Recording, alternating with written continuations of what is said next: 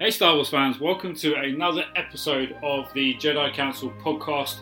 For those of you joining us for the first time, thank you very much for finding us. We hope to enjoy you for the next hour and a half ish of talking about everything and anything Star Wars. If you are returning for another listen, thank you very much for your loyalty. Uh, we value every single download, every listen that you guys do. Uh, and again, if you're if you're coming back to listen to us, we must be doing something right.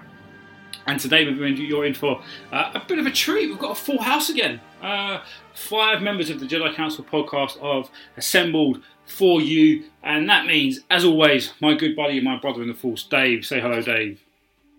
Hello, Dave. Hey, welcome back, mate. It has been a while since we've all got together. Yes, a few weeks. It Definitely a few indeed. weeks. Um, and alongside Dave is Mr. Lego himself, Andy. Say hello, Andy. Hello, Andy. Yes, thank you very much, Andy. Uh, we're going to get into Mr. Lego in a little while, I'm sure. Um, and Yeah. of course, we have Mr. Alistair Clark. Say hello, Ali. Hello, Alex. Oh, trust you to be awkward.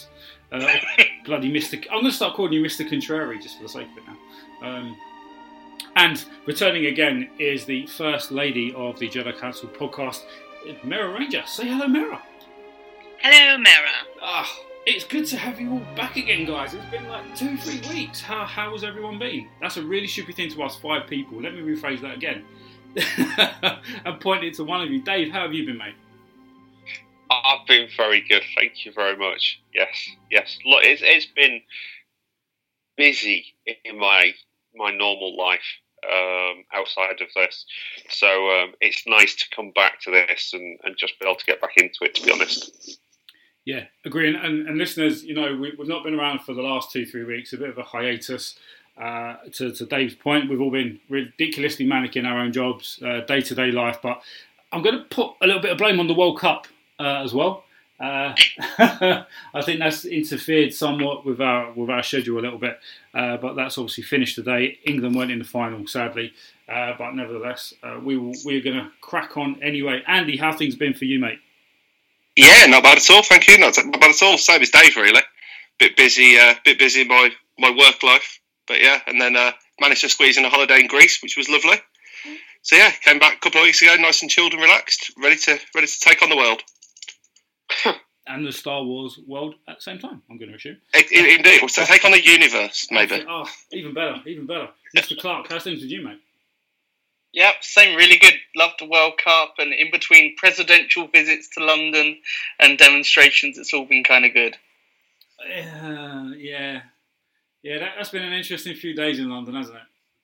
I've got to be honest; it's one of the coolest things in the world to see those helicopters go over London.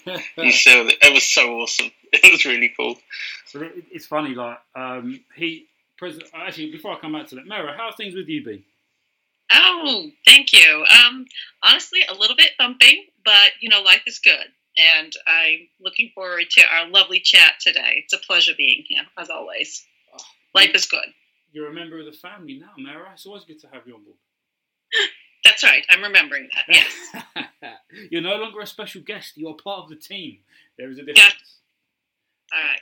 But uh, to, to your point, earlier, the presidential visit has been something else. A friend of mine sent me a video because uh, President 45 landed in Stansted Airport. So, for our listeners who aren't familiar with the UK, Stansted Airport is like the, the third airport for London. Uh, it's based out in Essex.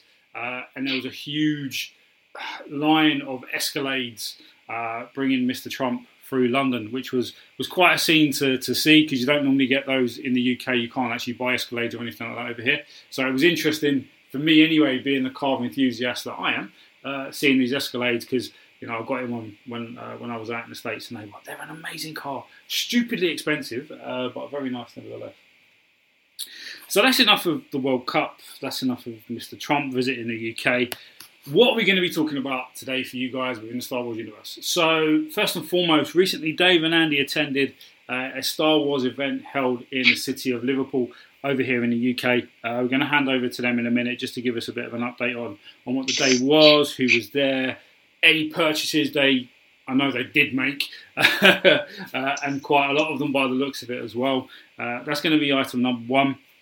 We're going to jump into some news. Uh, a bit of an update on, on Solo. You know, it's been out in the cinema now, uh, or in the theatres for, for a good four, five, maybe even six weeks now. Uh, probably not in the cinema anymore due to its performance, but nevertheless, a bit of quick run through on that. Some other news updates on episode nine, a couple of rumours that are flying around, and then any closing business. So, first and foremost, Andy, Dave, you guys attended what looked to be an absolutely amazing event in, in, in Liverpool um, in the early part of July. I'm going to hand over to, to, to, the both of you guys to kind of lead it from now. Um, who was there? What was it? What was it called? Over to you. okay. Do, do you want this one, Andy? I, will lead if you want. I don't mind. Um, yeah, it was awesome actually. Uh, so I, I travelled up from Birmingham, where I live, which is about two hours away from Liverpool. Dave's slightly uh, slightly more local, but still still over an hour for you, I think, wasn't it? Yes. Um, and yeah, so there was a, a, an exhibition centre in Liverpool that was sort of converted. One of the well, one of the halls in this exhibition centre that was converted, and there was there was a number of uh, events and exhibition type type stands. Um, most of them selling wares, uh, which I think we might get onto very shortly. Uh, but yeah, I, I, really enjoyed it. Um, I think, I mean, I, I, took my other half, Becky. Um, Dave, you took your son William. He looked like he had a fantastic time. He did. Um, he yeah, I mean, what, what, was your highlight of the day, Dave? What's my highlight? I think actually it it comes down to a purchase of just, all things. Just before uh, you jump into your favourite, okay, Dave, what, it, it, what okay. I, before before I get on to the, the purchase, I mean the, the event was the Star Wars Gathering, um, and I think it, it needs a, a, bit of a shout out because it was the first one they've ever done in Liverpool. So um, I won't mind when we do publish this um, if we could just tag them in the post because they did a really, really good job. Um, as, as, Andy said, it, it, was really, really well organised. One of the most well organised fan events I've been to, to be fair. Um, dare I say it, as well organised a celebration, maybe? I, I, agree with that. I was just about to say that. It was obviously on a smaller scale, but it was no yeah. less professional. No, wow. no, it was really, really good. Um, and as Andy said, uh, there was a number of stalls um, selling, but there were also a number of um, cosplay groups, um, semi-professional cosplay group, groups who um, do this for charity and to raise funds. Now, the event itself was in um, to raise money for Marie Curie, so it's a great.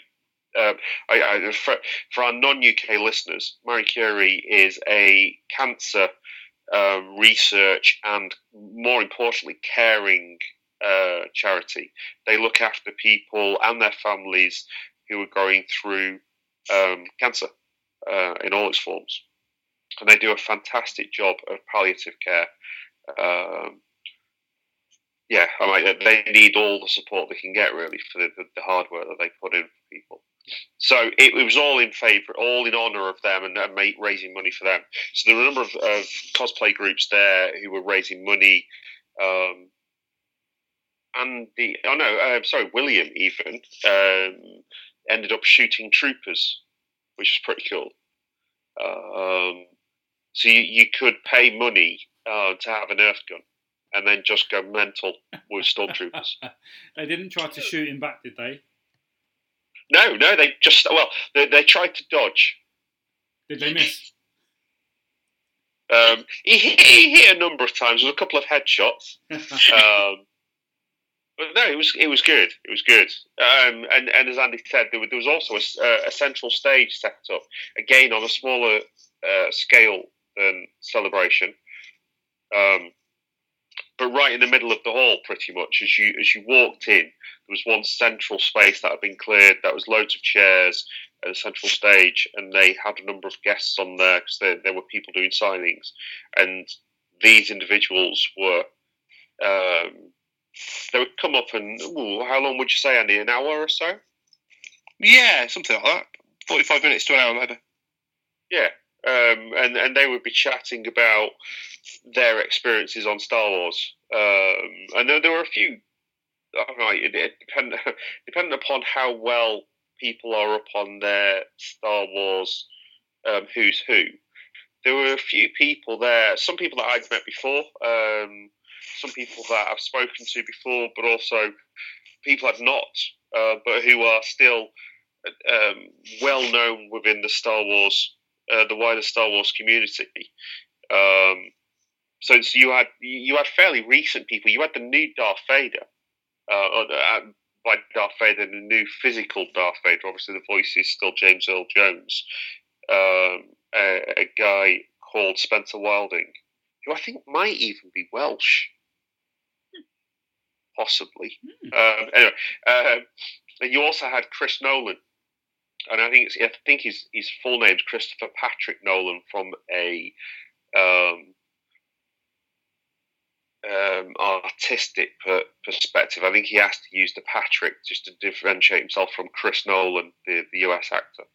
Um, and he played the one of the Alderaanian troopers, the one who escapes from Vader on the Tantive 4 and passes along the, the plans to Leia and also hits the button that says launch. So he quite often goes to events and does launch for Hmm. like when things open and things start. Um, you you had the original or some of the original um, Ewoks. Um, not the most famous, obviously, with Warwick Davis, um, but a, a couple of the others, such as Brian Wheeler.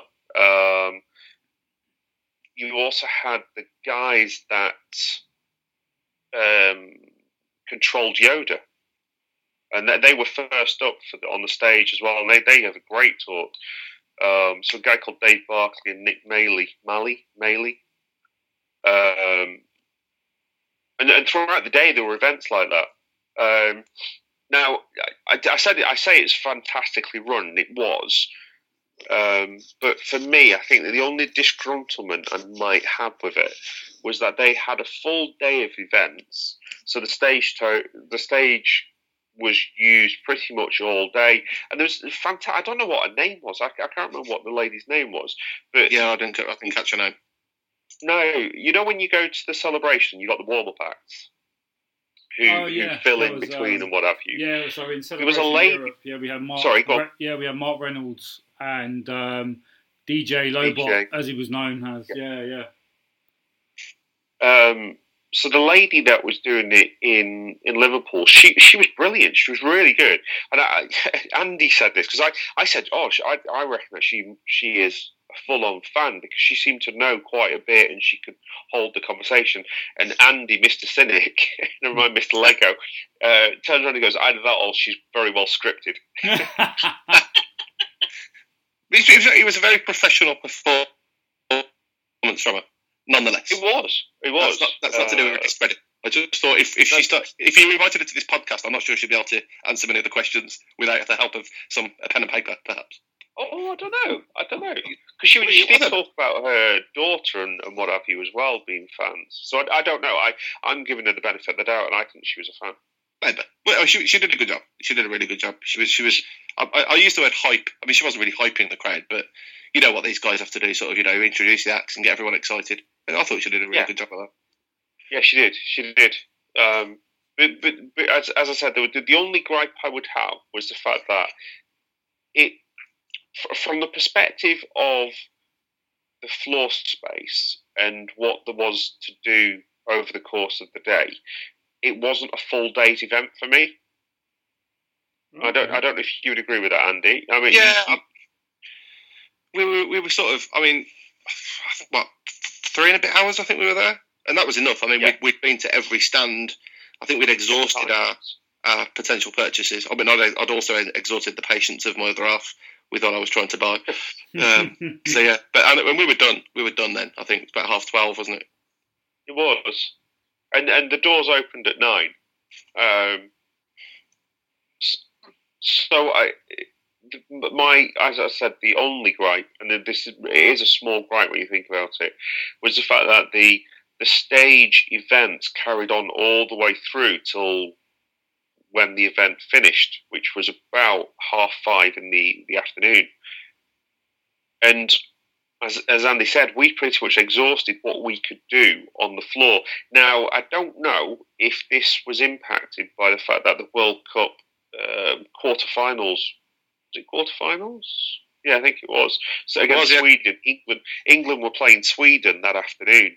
So I don't know if that impacted traders who were going, who decided maybe we won't go because it's not going to be a good turnout, or whether traders may have pulled out because they thought we want to go watch the, football and we don't want to go to the event. I don't know. Um, it was a fairly packed floor. I'm not saying it was an empty floor, um, but possibly if there'd not been the football, it might have there might have been more traders and more things there that would have carried over the full what, what would have been eight hours, I guess.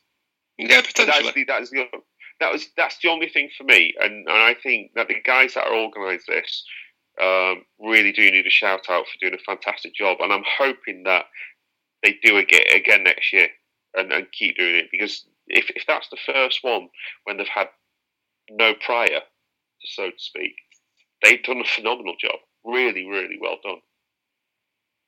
Oh yeah, I'd second that. I thought they did a really good job. I really enjoyed it. Like I say, it was worth um, it was worth us coming up from Birmingham. It was like you know two, two and a half hours on the train, and, and we, we thought yeah, it was a great day, great day out. It, it was tickets weren't that badly priced now, and it was about 15, 16 quid, something like that. Yeah, yeah, it wasn't bad at all.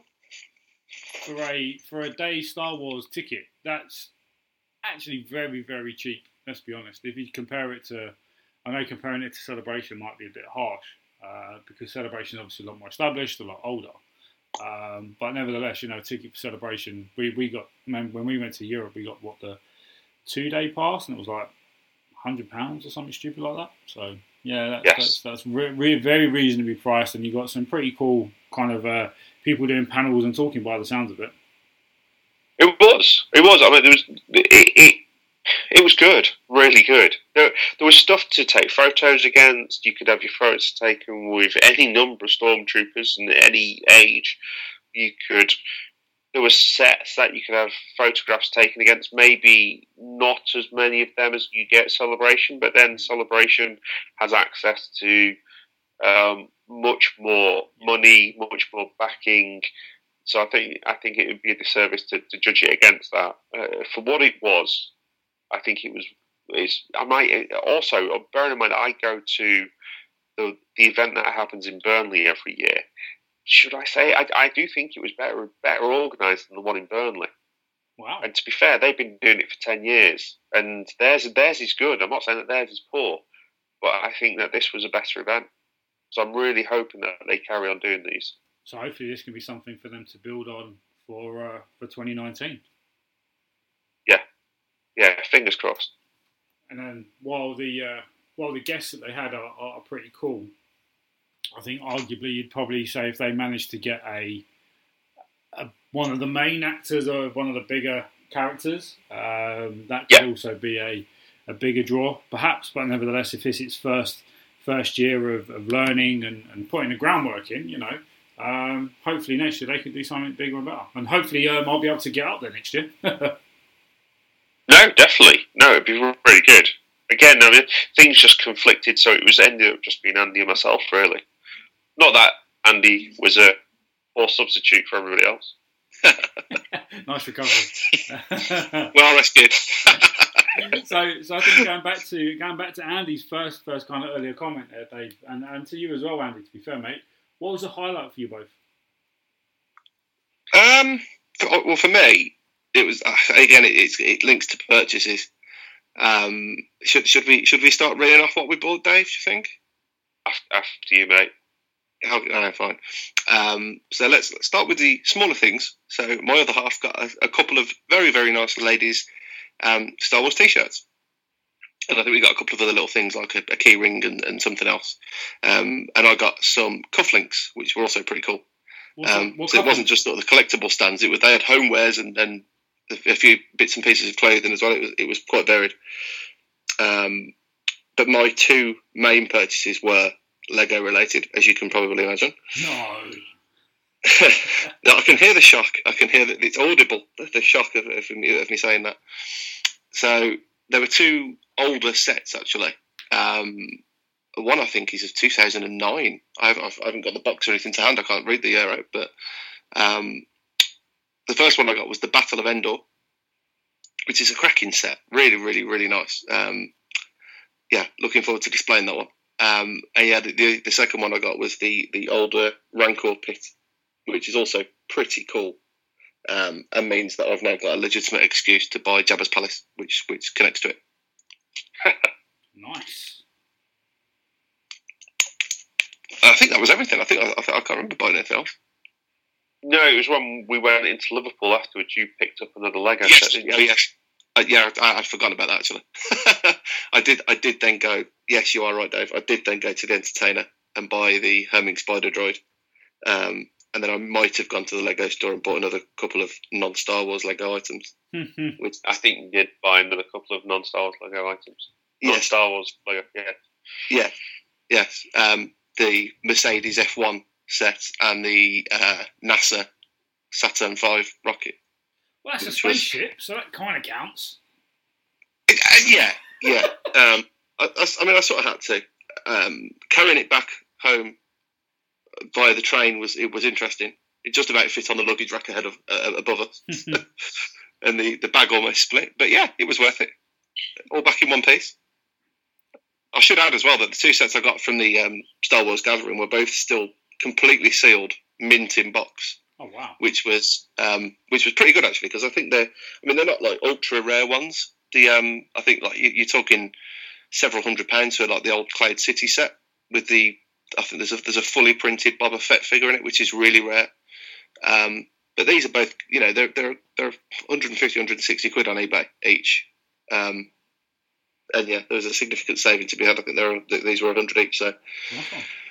It's still more, still more than the RRP. But you know, if they're rare, they go up in value, and they're only they'll they'll only carry on to go up in value. So I, I I almost see it as an investment in Lego, not not a purchase in Lego, which is how I justify it. There you go.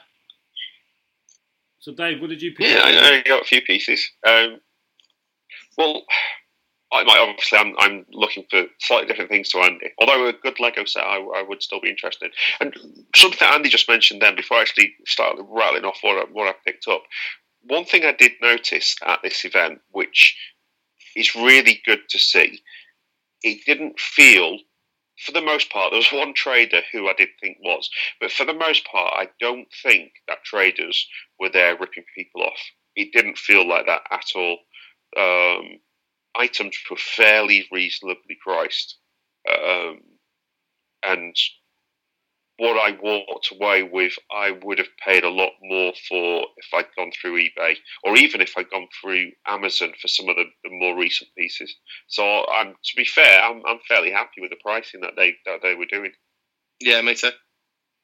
Very fair. There was one guy who I did think was ripping people off. Uh, there was a few items that I would have had an interest in that were on his stall, and I asked, inquired about pricing. He didn't have boxes for any of them, and his prices were extortionate. Ew. Yeah, and it was just like, I, yeah, it's like, no, I'm not interested. Then. Yeah, unless they're like rare figures that aren't in box, then you or bags, you start to think, well, if they're only if they're mint in box, that's when you start looking at playing a little bit more. Yeah, and he was he was charging without boxes more than I would be paying for box ones. To be fair. Wow. Um, in fact, I've, I've got a, a range of Diamond Select one quarter scale figures. Now, they're, they're really good range, actually, and the, the sculpting is fantastic. And I've got five of them. They've only released nine figures, and they only had the license up till about 2010, so you can't get them anymore. They don't make them anymore. You can get them, but you, they don't make them anymore. So you're picking them up from the types of thing that we went to yesterday, from eBay, um, you can still pick them up on Amazon sometimes. Um, and I'm, I'm hunting now for the final four that I don't have. And they, he had one of them, um, a young Obi Wan Kenobi. And it is a really good piece. The face is really well sculpted. It, it, and uh, Alex, before now, we've discussed the, the relative merits of plastic faces. Mm. Um, but but theirs are really good. I would say that they're as good as sideshows, if not better, for some of their sculpts. Wow. Are, are these the ones that are on your desk, Dave? Yes, yes, Yes, I remember. Yeah, they were stunning. They were absolutely. The, the detail in those is phenomenal, isn't it? It really is. It re- yeah, it is Very, and, very and impressive. the one one quarter scale, so they're about six inches bigger than the sideshow ones. Um, really nice pieces. And to be honest, you can pay, depending upon which ones you've got and depending upon where you're hunting for them, you can pay anything from about £60 to about 250 for a boxed one. Um, depending upon which ones you're after and, and what have you. And he had the Obi Wan, and he even said he didn't have a lightsaber for the Obi Wan, so it wasn't the complete one anyway. And it didn't look like he had the full robes; it only had he only had the under robes. But anyway, he was still charging seventy pounds for it. It was just like, no, no. If if I was hunting for that in a box, I'd probably be looking at about hundred, but that would be complete in box seal. It just yeah, and there's a few other pieces. He he had a few of the 12 inch Kenner ones that I I do collect um, from the late 90s, um, which also then merged into the Hasbro figures. Mm. Um, in the late 90s, early noughties. 12 inch range, action man sized figures, really good. Uh, the, the quality is hit and miss sometimes, but they're, they're a really nice range. And again, he was selling them unboxed, sometimes without weapons, and his prices range from 20 to about 50 pounds for them. And again, I, the only one I've seen that's been worth paying more than about 20 pounds for them is a Boba Fett one. Because the Boba Fett one seems to be rare. Um, but for all the others, no, I, there's no way I'd be paying more than 20 quid for them boxed. Mm, 25, 30 tops. So, yeah, he, he was milking fans, I thought. Yeah, and so I, I, I didn't buy anything from him. But that's that final thing brings me nicely onto what I did purchase, which was my nicest piece. Mm. Um, I picked up a 2001 Luke Skywalker in in Endor gear on a speeder bike. Um, in his box. Um, he's been out of the box. He's been on display. His lightsabers um, faded, but I picked him up for a steal. Um, really happy with the price um, and the fact he's boxed. So I've got the box because I don't. I've got the matching uh, Scout Trooper on speeder bike, so I've now got the pair of them. Um, I believe there's a Leia one now as well, so I might be hunting for the Leia one now. Um, yeah, um, but if if I'm looking for one boxed on, on, eBay at the moment for this this Luke, I'm looking at 164 pounds on eBay. I paid 50. Wow. Yeah, that's an incredible saving. I was, yeah, I, I was quite chuffed with that. Um, the box is a little bit battered, uh, not badly, but it's it's 20 year old. So no, really happy with that. Yeah, for a 20 year old box to be uh, in that good a condition, it sounds like the uh, previous owner did well. Yeah, what else? And, and then pretty much everything else I got with Black Series actually. Um, there were a few traders getting rid of Black, well, not getting rid of, but um, um, with Black Series, and so I decided to, to bolster my Imperial forces. Um, I picked up the Dewback and Sand Trooper, which is a beautiful piece. It really is. I've got him out. Um, he's on display with my other two sand troopers. One's an officer and one's a, a sergeant. So it's nice to have all three of them. Um, I also picked up the Death Star uh, Trooper. Again, really nice piece. Um, I also got my Imperial Guard, which I've been hunting for a bit. Um, I picked up. Um, we well, we went to Forbidden Planet in Liverpool after we'd left the event, hmm. and I managed to pick up Thrawn. Uh, the Black Series Thrawn. Black Series Thrawn. Yeah, it's a really nice figure. Really is. It is. It is. um, and what and I like the I like the character. It's nice as well. It's a nice figure in the white um, intelligence um, uniform. It's really nice. And then I also picked up the Luke in the desert gear, the original um, A New Hope desert gear, Tatooine with his, his land speeder. So it's another really nice set. And uh, to be honest, I was chatting with Andy about this afterwards. I did overpay that one. I might have probably paid about five pound more than I should have done for that, but. I, no, it was a nice set, and I did well on the other the other pieces, so I was quite happy to just overpay on that one. It, as Andy said, it's an investment longer term anyway. It will go up in price, so I'm, I'm quite happy with that. Another investment piece. Yeah, I mean, he's out of the box now, so I've automatically devalued him. But I'll keep him for long enough that he will be worth something. Very cool. Very cool. Uh, and, and then a couple of books. Uh, I picked up a couple of art books from A New Hope and Empire Strikes Back. Um, which I, actually, just on that one, sorry, I'm, I'm turning into another monologue. This apologies. Um, the books are fantastic. I didn't realise this when I picked them up, but I knew that they had lots of the um, concept sketches for the various different um, characters, vehicles, pieces, places, and, and, what have you. So it's got like the original Ralph McQuarrie um, artwork and, and what have you. But what I didn't realise when I initially got them, but when I actually looked at them in more detail, is that the first three quarters of the book. So it's the original screenplay by George Lucas, and then alongside the, the script of the movie, there was the original artwork for some of the characters and some of the places. So it's really nice the way it's been set down. Um, so, so you've got like the original sketches of the uh, Scout Walker, which ultimately became the um, ATDP. Um, you had the original concept sketch for the stormtroopers with the lightsabers. Um, I love that. It even has the yeah, it even has the original the Star Wars logo rather than Star Wars. So no, it's, it's yeah, of nice books actually. I'm, I'm quite chuffed for them. Um, it was just a young lad getting rid of them, and mm. he was there with his parents. I think it was the first event he might have been to, and he was looking after part of the stall. His parents were looking after the rest of the stall, and they were his things to get rid of, if that makes sense. Mm. So no, it was it was it was a nice event, really nice event. That's me done. Sorry. no, it sounds like a really good time. Um, yeah, you know, gutted that guy that couldn't join you both, uh, as it sounded really good, and that's a really awesome recap for you guys. Yeah, we'll give the guys a shout out on Twitter, uh, and also mention when we post this podcast onto SoundCloud and iTunes as well for sure.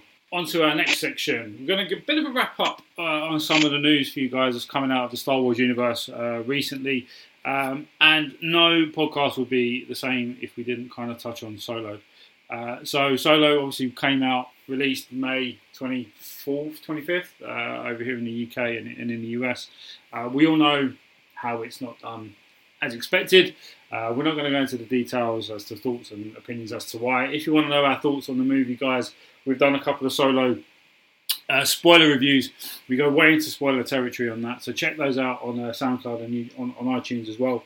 But it's now done $384 million globally, which on, on paper isn't bad, but when you look at how much the rumours of how much it costs to produce the reshoots and then marketing costs, it's the first Star Wars film to ever make a loss. Uh, I think that's fairly accurate to say.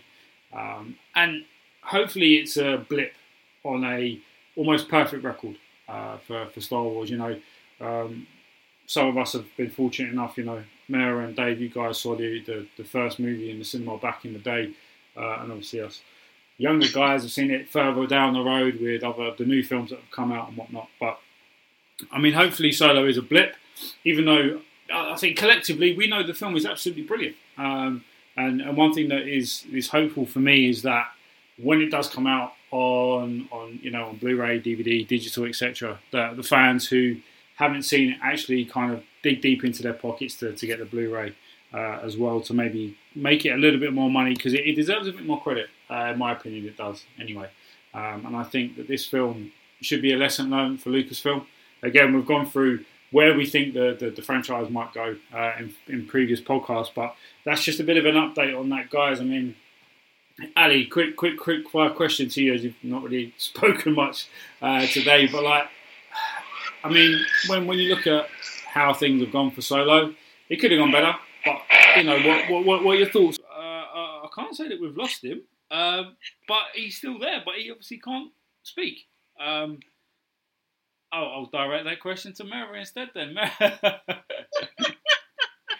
Mary, oh, the blooper reel keeps on growing. Uh, this is awesome. Um, yeah, so Meryl, kind of obviously we've seen what, what damage has been done to Solo. You know, any any kind of thoughts on that from you? I was I, I am disappointed in the sales and that people are you know didn't go to it in the theaters because it really is a good piece of work.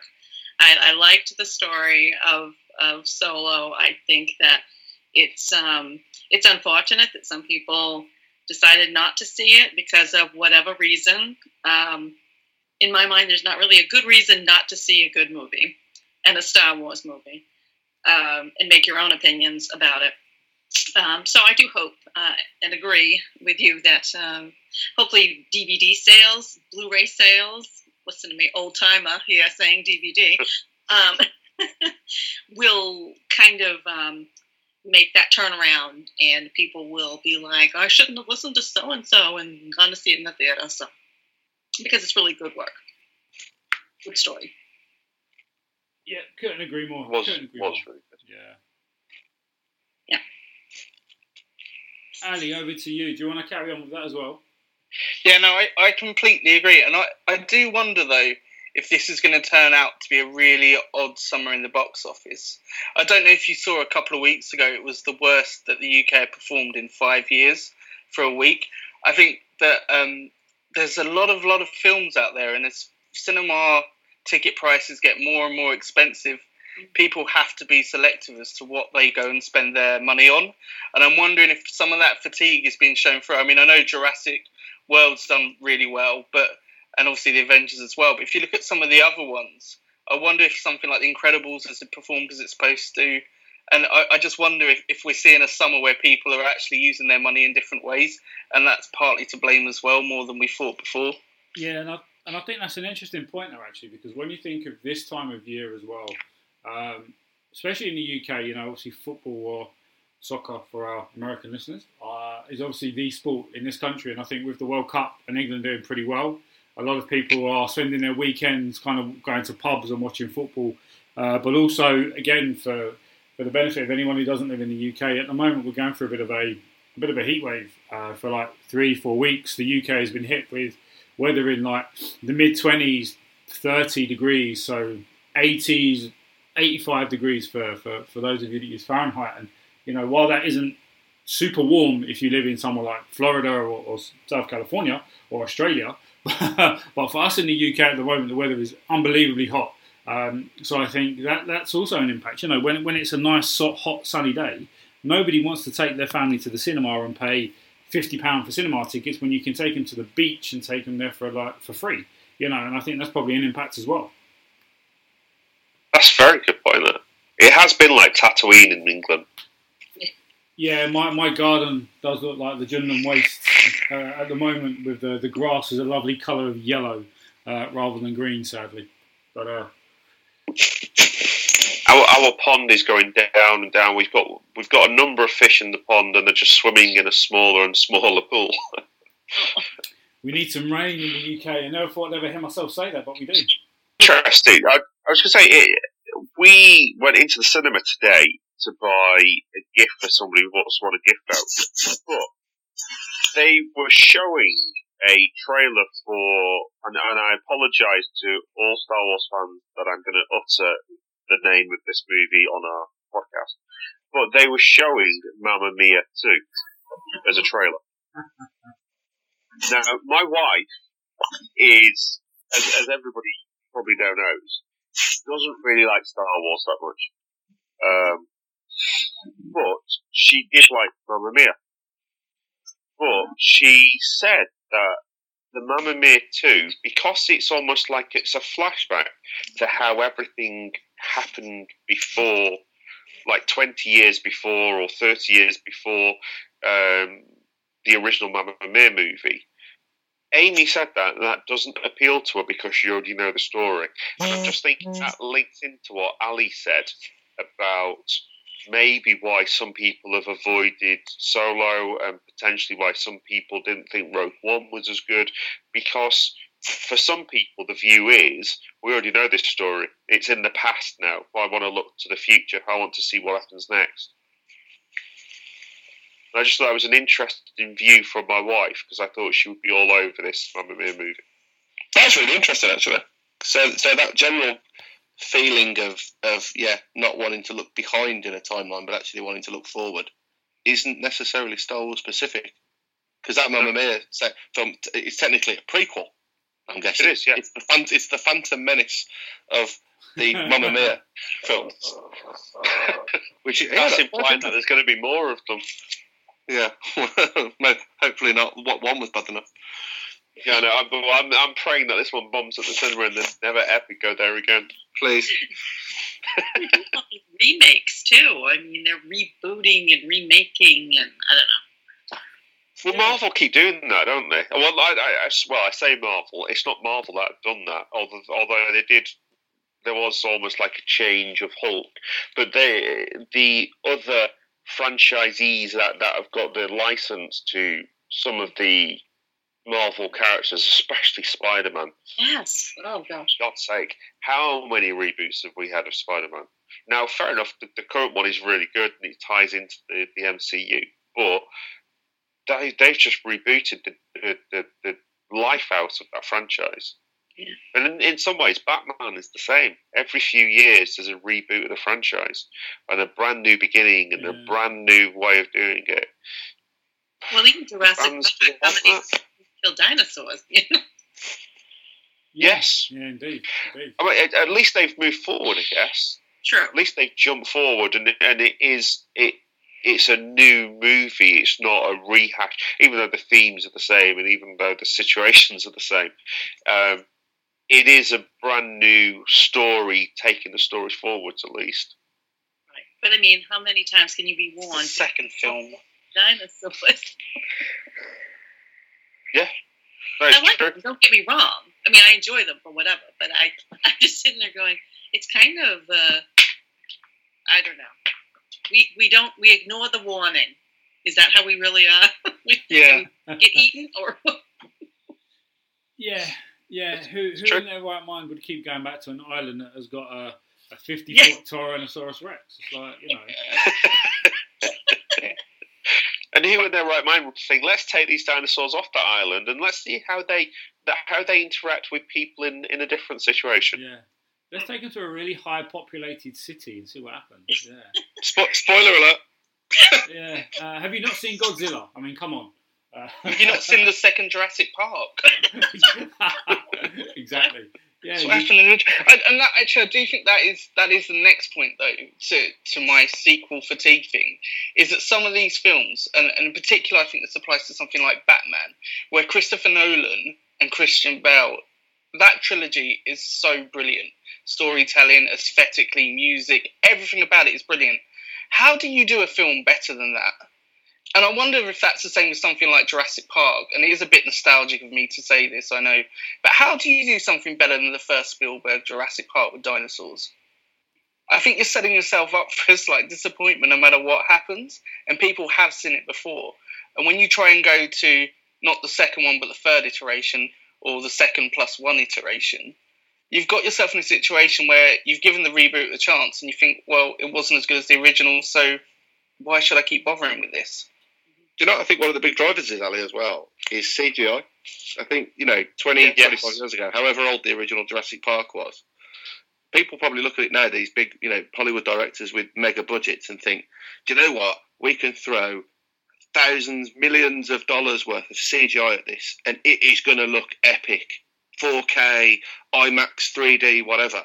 But actually, the story, the storyline just falls down compared to the original. No one wants to see the new one more than the original one. The original one will always be the original. There's no, do you know what I mean? Even if Yeah. it has got shoddy CGI or whatever. Imagine at some point down the line, heaven forbid this happens, but imagine if they said we're going to remake A New Hope, I mean, well, ultimate CGI. This, well, Well, they've already done that. Well, Well, yeah, so, to a degree. I mean, You, you, you could argue the Force Awakens was.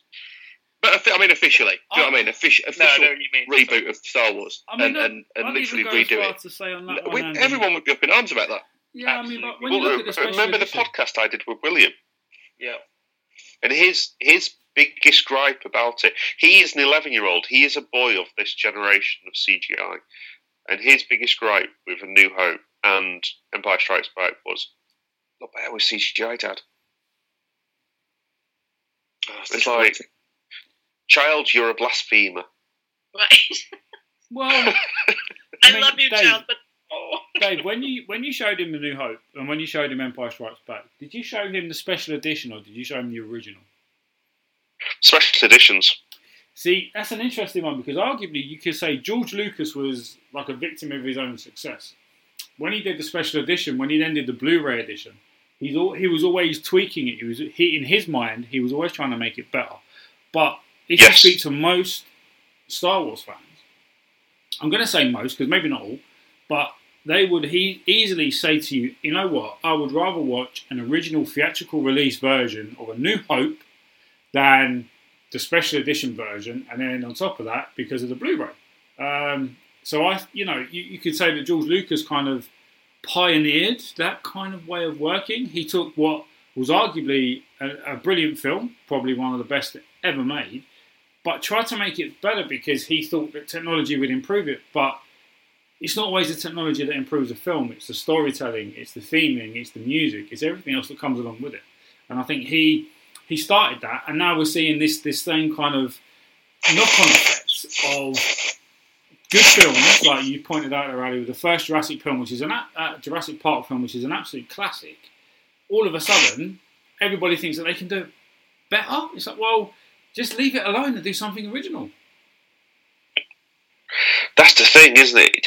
How many? If you have a look at the, all the big summer franchises at the moment, all the big movie franchises, how many of them are retreading original stories? This year, I'm just going to rattle off a few here. We've had Ant Man two.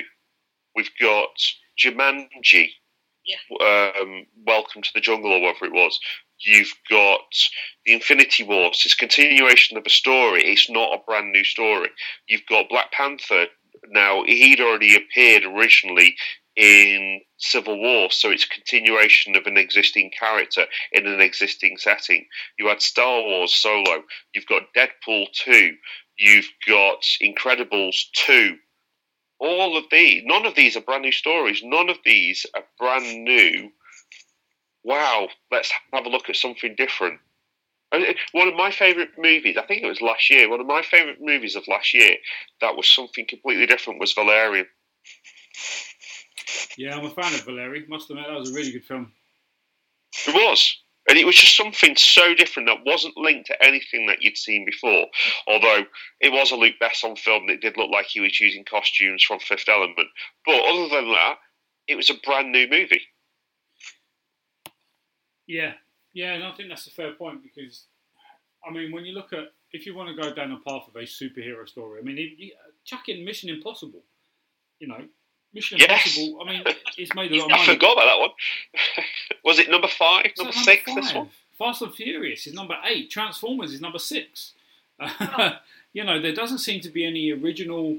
I mean, arguably, you could say comic book movies are are, are not original anyway because they're using comic books as the as, as the storytelling mechanism. But you know, you, you've not got anything original because I think maybe studios are too scared to take a risk. You know, you've got Yeah. you've got brands like DC who are not not doing the best job of, of making films and, and, you know showing. We've got Aquaman that's coming out later on in the year. Now I enjoyed the character in the Justice League film. I thought it was pretty cool. But then you hear stories that they're bringing out a Joker film that isn't related to the Suicide Squad Joker of Jared Leto, but is being played by Joaquin Phoenix. That has nothing in relation to do with the current platform. And I'm thinking, well, hold on. You're now creating movies very similar to, to, to the comic books where you've got the multiverse and you've got different universes where the same characters exist but they're different people. And that's just going to confuse cinema goers, uh, in my opinion, because if you're, if you're not used to the whole concept of a multiverse, the way you do in, in Marvel and, and indeed DC, cinema goers are going to go, I remember watching him in Suicide Squad, so I'm not going to watch him because he was a bit rubbish. Or they're going to go, oh, this is a really good Joker. I'm going to go and see it. And then when they walk in there, they're going to go, this isn't what I was expecting. Um, so there's no real original movie telling stuff movies. I mean, as a as, as the geek that I am, if they make DC, Marvel, and Star Wars films forever, I'm not gonna I'm not gonna complain. But for the non-nerd who likes to watch the odd sci-fi stroke fantasy movie in the cinema, or comic book movies, they're going to be like, well, this is getting boring now. There's also an issue was that tie into to what's already done. Yeah. there's also an issue about saturation, um, which I won't go into too much detail on because I know we, we've talked a lot already. But it, it, it's affecting all of the creative arts. Now, I'm I'm massively into music of all genres, um, old and new. And for the last two or three years, especially, I've noticed that newer songs that are being released by new artists are often sampling two or three older tracks Yes. and it's because there's a limited number of instruments, there's a limited number of notes, there's a limited number of styles. So sooner or later, it's it's at capacity almost. The the, the music, you know, the, the the musical spectrum is, is almost at capacity. So they're just sort of rehashing each other's work at a different tempo or a different in, or a different key or something like that. And I think that's it's affecting films as well because if you if you now try and think of an original film idea, it's probably already been done by someone. So that it's it's a, it's almost a, it's almost a, a capacity issue, I think, it's, as well. it's, it's also a case of they're not prepared to look to other material. Right. So Valerian is a good example because Valerian they look to a comic book, fair enough. So they, they, they've used an existing medium and an existing established story, but it didn't do that well in the US box office. So I don't think we'll see Valerian two. Despite it being a really good movie, it was because it didn't gain traction in the US market because no one knew who Valerian was because it was a European brand. And it's sad that because it was such a really good movie. And uh, you you do have there's a history of things that have been done and, and flopped at the cinema. So uh, Disney themselves they did John Carpenter, and the John Carpenter novels. I mean, I read a lot, and the John Carpenter novels are good stories. I mean, they're, they're stories from years and years ago that were wrote in a in a different period of time to what we live in today. But the the film, despite having very strong CGI, the story as it was transposed into the into the movie just didn't. It wasn't brilliantly done from a from a script and from a story perspective, and so it caused a a massive loss for Disney. I'm sure it was a Disney movie. Yeah, it was. Um, John Carter, yeah. I think it's it, I think it's their largest ever loss, isn't it? Probably, yeah, yeah, I'd agree with that. Um, and and I think this this is actually quite an interesting topic to kind of tie into the actually to the next news item that I was going to reference for for, the, for today is that what has been announced is that Billy Dee Williams is returning in episode nine. so again, it's got you're using an older established character coming in to episode nine. Um, I mean, arguably you could say why wasn't he in episode eight, but is what it is. Or seven. Or seven indeed. You know, where, where has he been all this time? He knows that the first order's around. And when I when I saw the news, because obviously there was rumours about it anyway. People said, "Oh, we've seen Billy Dee Williams. He's been going into the gym. He's been doing this, that, and the other, and he's not been going to some conventions because he's been too busy filming." Um, and when and when it was kind of confirmed that he was actually going to be part of episode nine, I must admit I was I was really happy. The Star Wars fan in me was like, "Great." What they've probably seen is that Lando in Solo, again linking back to that, his his character was portrayed ridiculously well um, by Childish Gambino. I forgot what his real name is. Am Donald Donald Glover. Donald Glover, thank you. Um, and they've probably seen the, the, the impact on that and thought, you know what, actually, let's bring him back, which makes perfect sense. And I, I'm just intrigued to think of where they're going to take Lando. Um, but the other hesitation that I've got is that how are they going to kill him? As every Because they got all they have to. every other established character that they've got, they've killed. And I'm sitting there thinking, all right, what are they going to do to Lando? Um, or, or am I just being super negative with that one? Uh, uh, finally, a hero's sacrificial death. I don't. I think you I know. I'm, I have the same fear. Me too. He be running a canteen. Waiting, waiting for my next icon to be murdered on screen. Don't even know. It's How quite- can you write him in now? It's quite depressing when you think about it. I think there's a meme going around where Mickey Mouse is the Grim Reaper and Lance Oh, or something. And I'm like, ouch.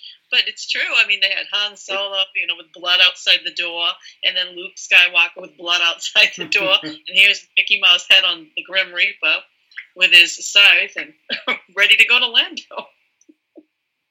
oh wow. Yeah, I'm just like, at first I was like, what? And then I'm like, I'm not surprised that that has surfaced. Yeah, and I, th- I think that leads us back to the thought that maybe they should not have gone back and retrod the original characters. Right, right. Maybe they should have dropped in a couple of generations, moved it to a different period of time, either before, well before. You've got all this history of Star Wars. You could have gone to that, or jump forward a couple of generations, see something fresh, something new, a, a galaxy that maybe Luke and Leia had, had established. Elude than- past heroes, but move on. Yes. Kind of like, oh, they're Yes. legends now, and what they did for the Force, and let's be like that. Yeah, I agree. Yes. Because in, instead, what we've seen is a tarnishing and ultimate murder of each character. Yeah. So here's hoping Billy Dee Williams does well. I think I'm sure he will, but Yeah. you know, I don't know. I mean, he's. How are they going to Maybe write we a should open a book, see how long he lasts in the movie. They take bets? No. I've got an hour and 20 minutes. I'm calling it right now. Give him a, Maybe it's our next our next poll. there you go. Ali, make a note, please, mate, for our next Twitter poll. We're going to ask our listeners when do we think Lando's going to get killed off in the uh, episode 9. do, do you know what though? Um, I was I was speaking to Alex about this software. I've I've gone back and sorry to bring up Star Trek into uh, this podcast, but in the J.J. Abrams films, they had to deal with a couple of deaths and situations of of big people, and it and it really did make me realise just how respectful they did that, and particularly J.J. Abrams because he directed the first and second Star Trek, and what really he could have done if he had been given the second film because I just I just think it's gone in a completely wrong tangent because of because of things like that. And you know, you watch the behind the scenes documentaries, and it makes you more and more realize what the hell were they thinking in letting this Rian Johnson keep going into doing something he's got no clue about and doesn't really believe in. I mean, granted, Yes. we didn't know about Leia. I mean, Carrie Fisher passing. So, I mean, how could you? But they did, they did though. Uh, like when they when they were actually doing the editing, they did. And Oh, so- yeah, that's true. and so they could have found a way to be like, do you know what?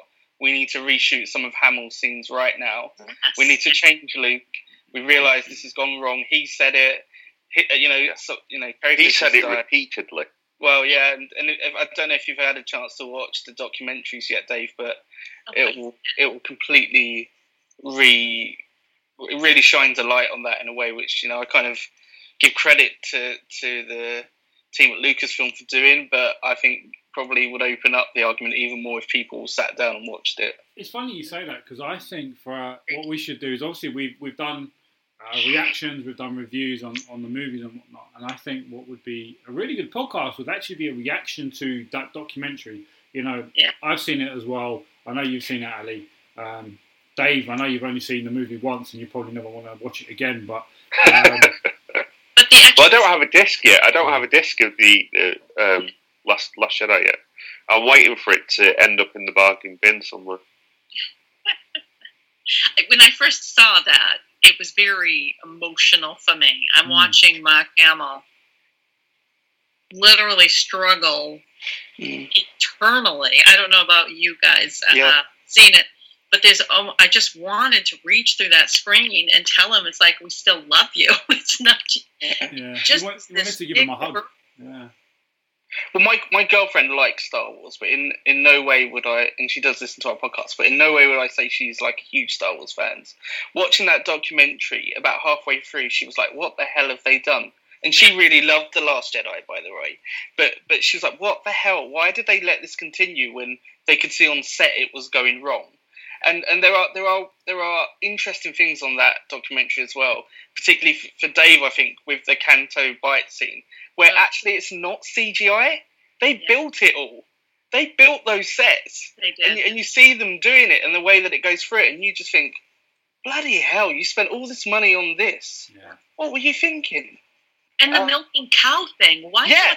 On that when they could have had a wonderful? Oh, don't even get me started. They have got a real milking cow onto the side of an island. I'm not going to rant. It's just, it's just unbelievable. Please, please do. Mara. Please, please do. Because it's normally one of us ranting. Mara, this is your show. Please rant. Go for it. It's just that milking scene. Pardon my French.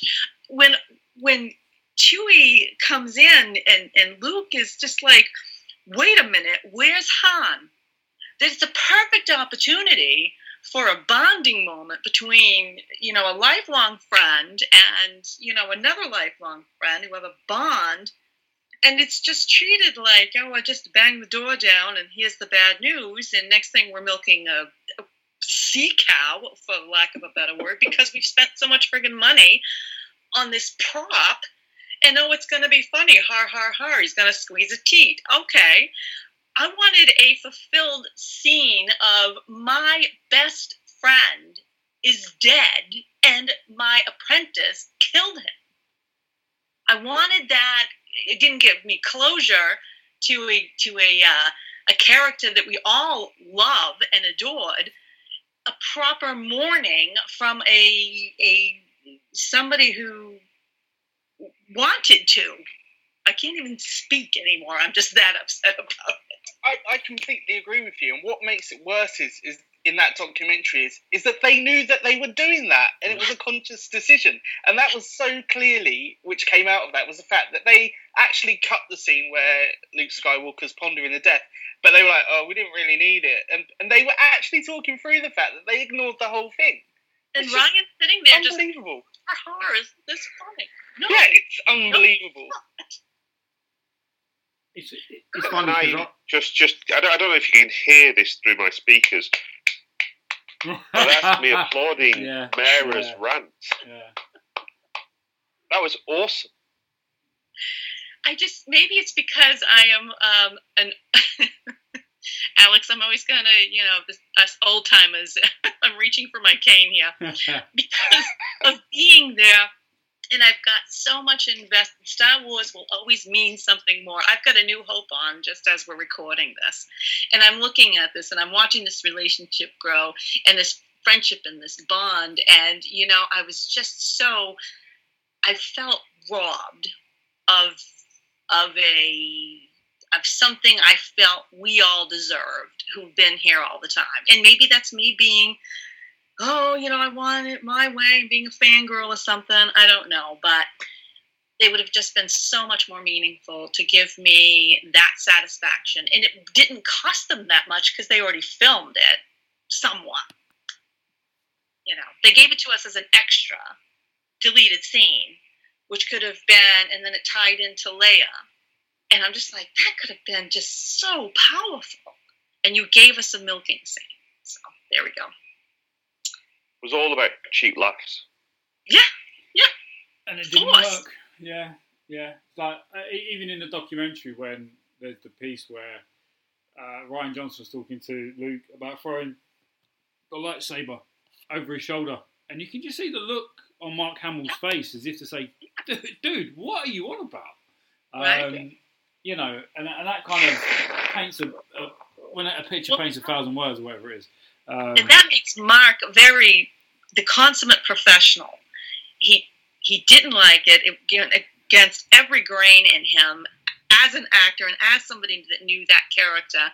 Um, and yet he followed through and gave his best anyway. Kudos to Mark He Hamill for sure. He did. It shows how good an actor he is. absolutely. You know, How long before he comes out and says his real feelings about it? Do you reckon he will? Do you reckon at some point down the line we'll be hearing? He's done it he did. He has done. Yeah, he's done it. Yeah, but I mean, pro- properly let rip because he must have hated that. Well, Depends on what they do in the next film. Well, yeah. Well, he, he did.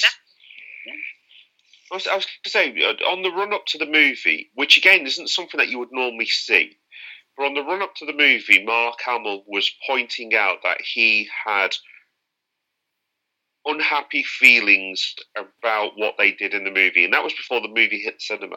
Yes. And he was voicing concerns in a couple of different interviews where he'd said, "Well, it's not the way I would have done it. It's not really my generation anymore. It's not really. I'm I'm just an actor and I'm just paid to act." And he was mm-hmm. saying that, and he it would there, there was genuine.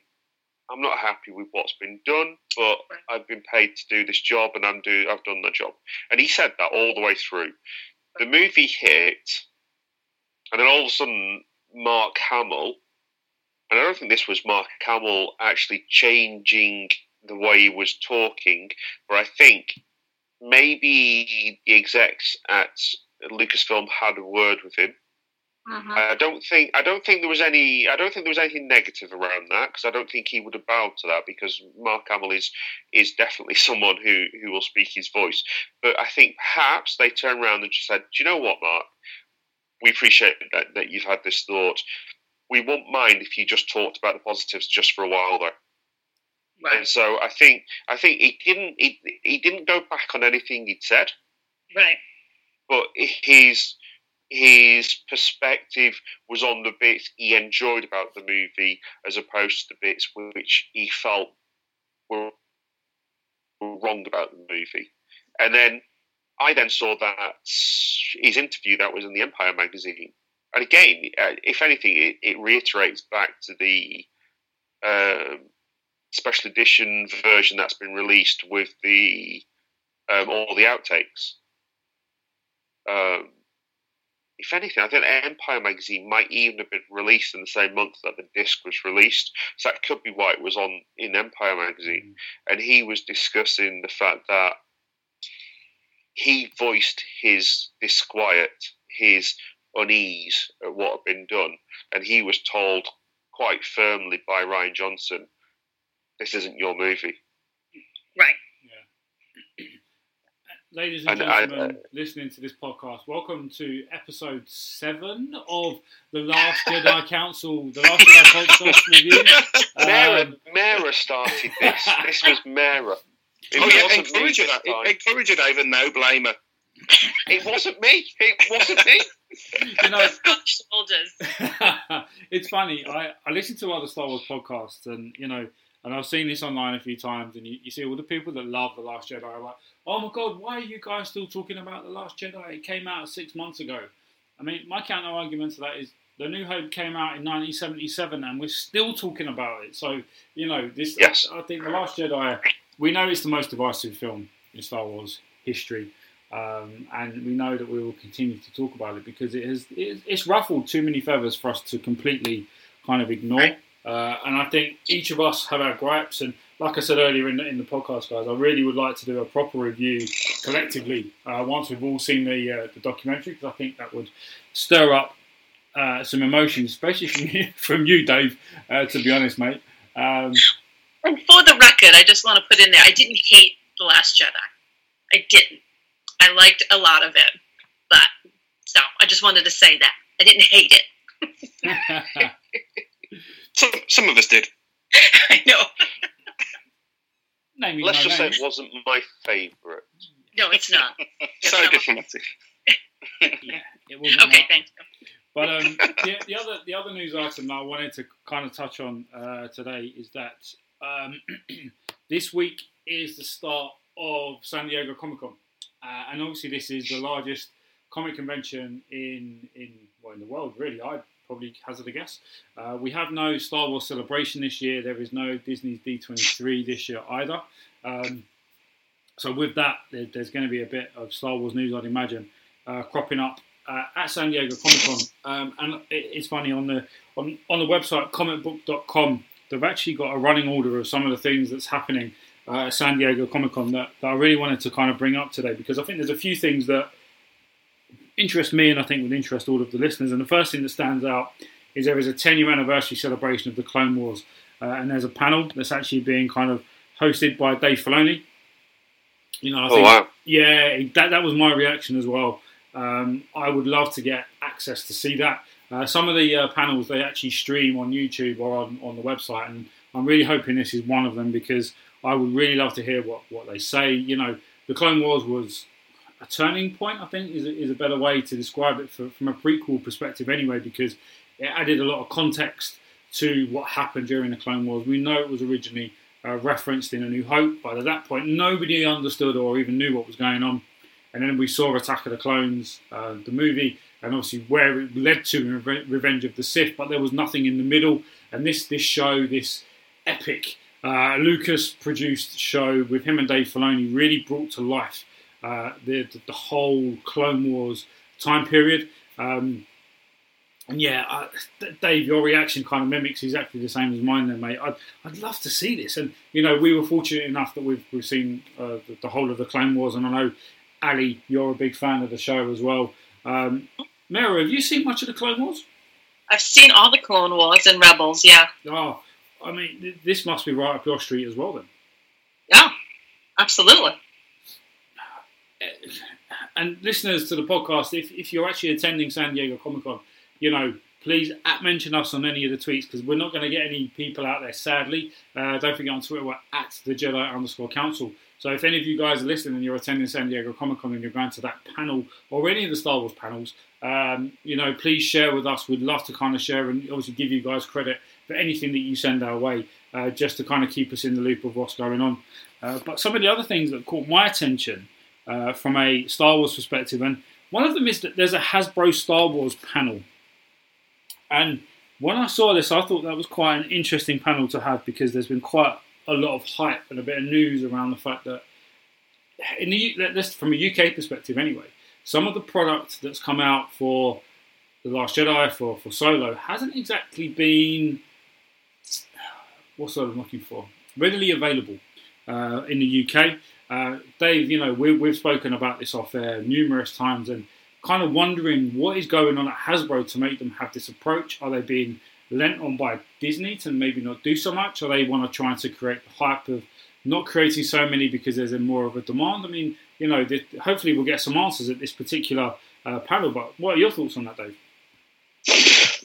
I, uh, believe it or not, I'm uh, chatting to my wife, you know, this, this person who hates Star Wars, who also hates my Star Wars plastic her words. Um, it's, it's amazing that she allows me to, to, to get away with it when I know exactly what she thinks of it. But we, we were chatting about this, and it actually came up because my youngest, who's eight, he mentioned that Smith's is the best toy shop in the world.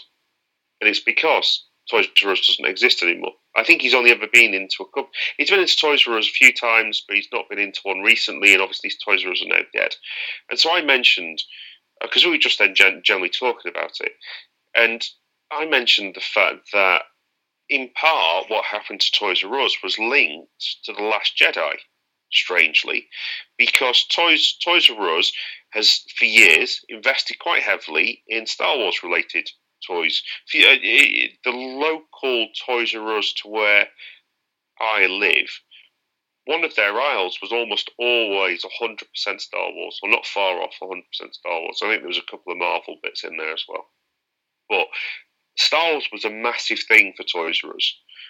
And in part, what happened with The Last Jedi, not that I'm going to write about Last Jedi, this is this is more to do with the merchandise piece of it the the Toys R Us again invested heavily in the Star Wars merchandise following or on the run up to Christmas, but the toy sales weren't there in the same way that they had been previously.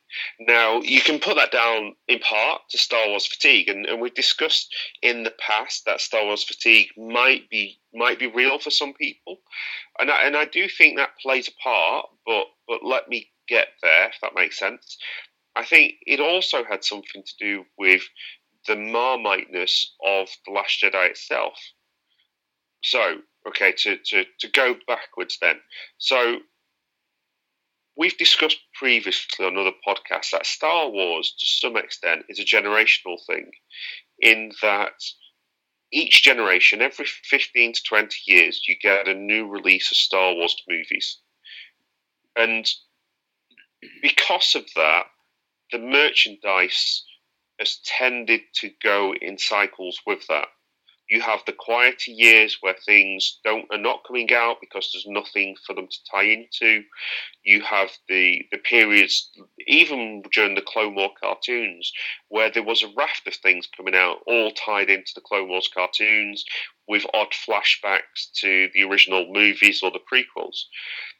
Whereas what we're what we're seeing at the moment is four years on the bounce now of Star Wars movies, something that we've never had before, and and coupled with that, toy sales that obviously go with that, and that's something that Hasbro have always been really good at, and have always been good at tying the toy merchandise into the movies, but and this is where the fatigue bit comes in.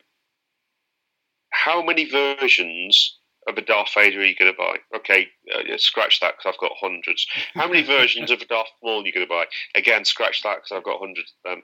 But you, you, you get the idea. If you're just going to re-release existing toys mm. in a new package for a new movie, and it's exactly the same figure as what was released last year, you're not going to get the toy sales except from the, the really ardent fans who wants every variation of Maul or every variation of Vader, but they won't want every variation of every character unless they've got bottomless pockets.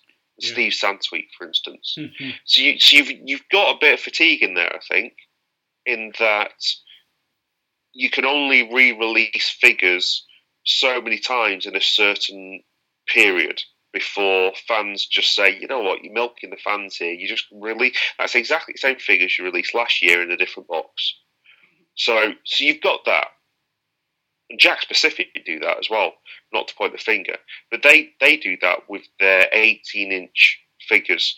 You'll see the same figure released in different variations of boxes for The Last Jedi, for the for Rogue One, for um, Force Awakens. So they do that as well and that puts off some people. So you do have some toy fatigue there, mm. but I think the other part of it stemmed from the marmiteness of the Last Jedi. You had a movie that did very well at the box office, but it didn't introduce that many new characters. Um, the the only really new characters it introduced was um, Rose and Holdo and you could say the the new Praetorian Guards, the Code Breaker, and, and that was. Oh, well, yeah, yeah, but he yeah, didn't really have a big part to play in it, and his character wasn't likable at all. To be fair, so if you're a kid and right. you want a figure, you might go for Rose because you're a girl and you want a female character that represents you, and I get that, and that's fantastic. Um, and Holdo, she was just a variation on Leia in a way. There was nothing special about her character. So she had blue hair, but basically she was human. And one thing that I do think that Rian Johnson epically failed with in this movie was a failure to bring in new and exciting and different mm-hmm. characters. And also aliens. There was no aliens in this movie even managed to kill off the existing ones by getting rid of, of Ackbar. Oh, yeah. So you, you didn't have, if you were a kid, okay, t- take yourself back 20 years, take yourself back 30 years. For me, take yourself back 35 years. When I was a kid and I wanted the latest Star Wars figures, I didn't want another Finn in a different costume. Right. I, I wanted a different Ewok, and I wanted um, Greedo, and I wanted um, Boushh or 4-LOM. You, you, wanted the unusual ones, the, the, the ones that stood out, the ones that looked completely different. And from a kid perspective, there was none of those that came out this time round. So, so you've got, you, I do think that there was a fatigue from from too many toy sales of the same thing coming out time after time. You've then got your two main markets, children and adults, for these figures. And children are not going to want the latest version of Poe in a different costume. It's the adult collectors that go for that type of that type of collection, where they want all the variations of Poe, all the variations of Rey in different costumes. That's the adult collector that does that. And the problem was that the movie, from an adult perspective, was Marmite. So a lot of the traditional and original fans of the movies were not fans of The Last Jedi. I don't have any Last Jedi figures in my collection. Not one. The only thing I have in my collection that is The Last Jedi linked is the Imperial Walker that I got two months before the movie came out. And I got I got that in the Black uh, Black Friday sales. Yeah. Not Black Friday, sorry. Uh, Force Force Friday sales. So that's that's what I got. I've got nothing else in my collection. My collection is over 350, 400 pieces now, and books even takes it probably well over 500 now. And I don't have one piece other than that Lego set and I have no interest in buying anything from the Last Jedi.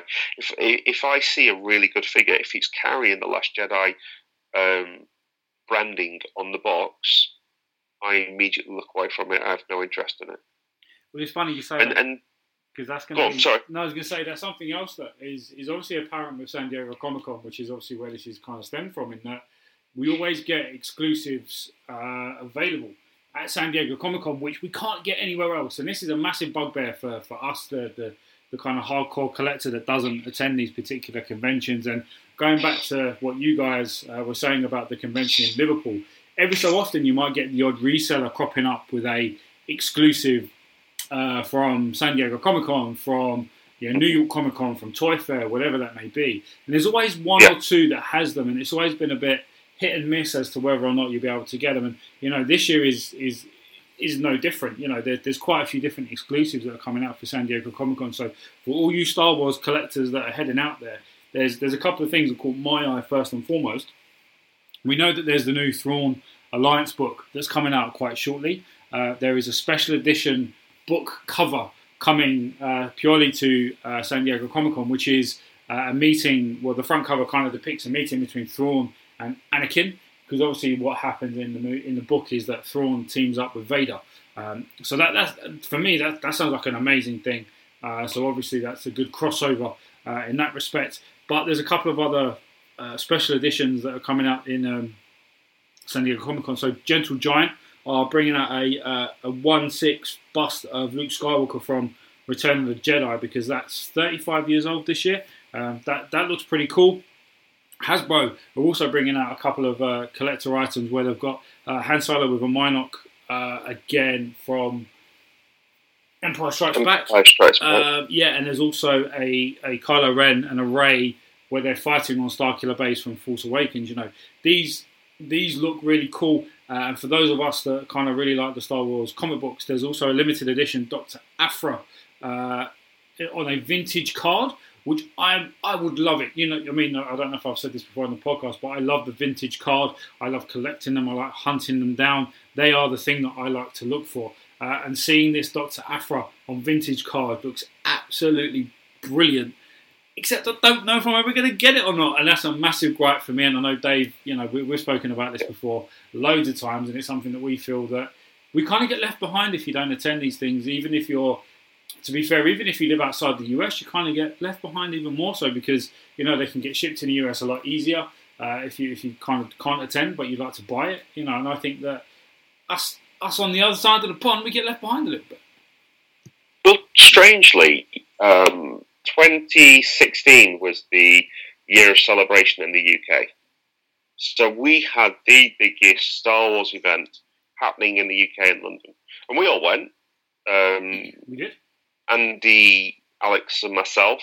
Um, obviously, Ali was not part of the group at the time, so we didn't invite him. Um, and Mara was uh, over in the States, I'm afraid. So, but the three of us went, and there was there was ex- supposedly there was exclusives there, and the only exclusive that I remember that was definite was a Kylo Ren Black Series. Oh, I think there was also there was a fully chrome uh, Phasma from Jakks Pacific as well, Yeah. and those are the only two exclusives I remember seeing there. And then you had San Diego Comic Con drop about six weeks later, probably less than that Yeah, about that. Yeah. and the same Kylo Ren was then that that Comic Con exclusive. So for some reason, it wasn't just a Celebration exclusive; it was actually a San Diego Comic Con exclusive. And then you then had about another thirty different Star Wars exclusives that were all dropping at the San Diego Comic Con. It's like this is a general Comic Con; it's not a Star Wars related Comic Con.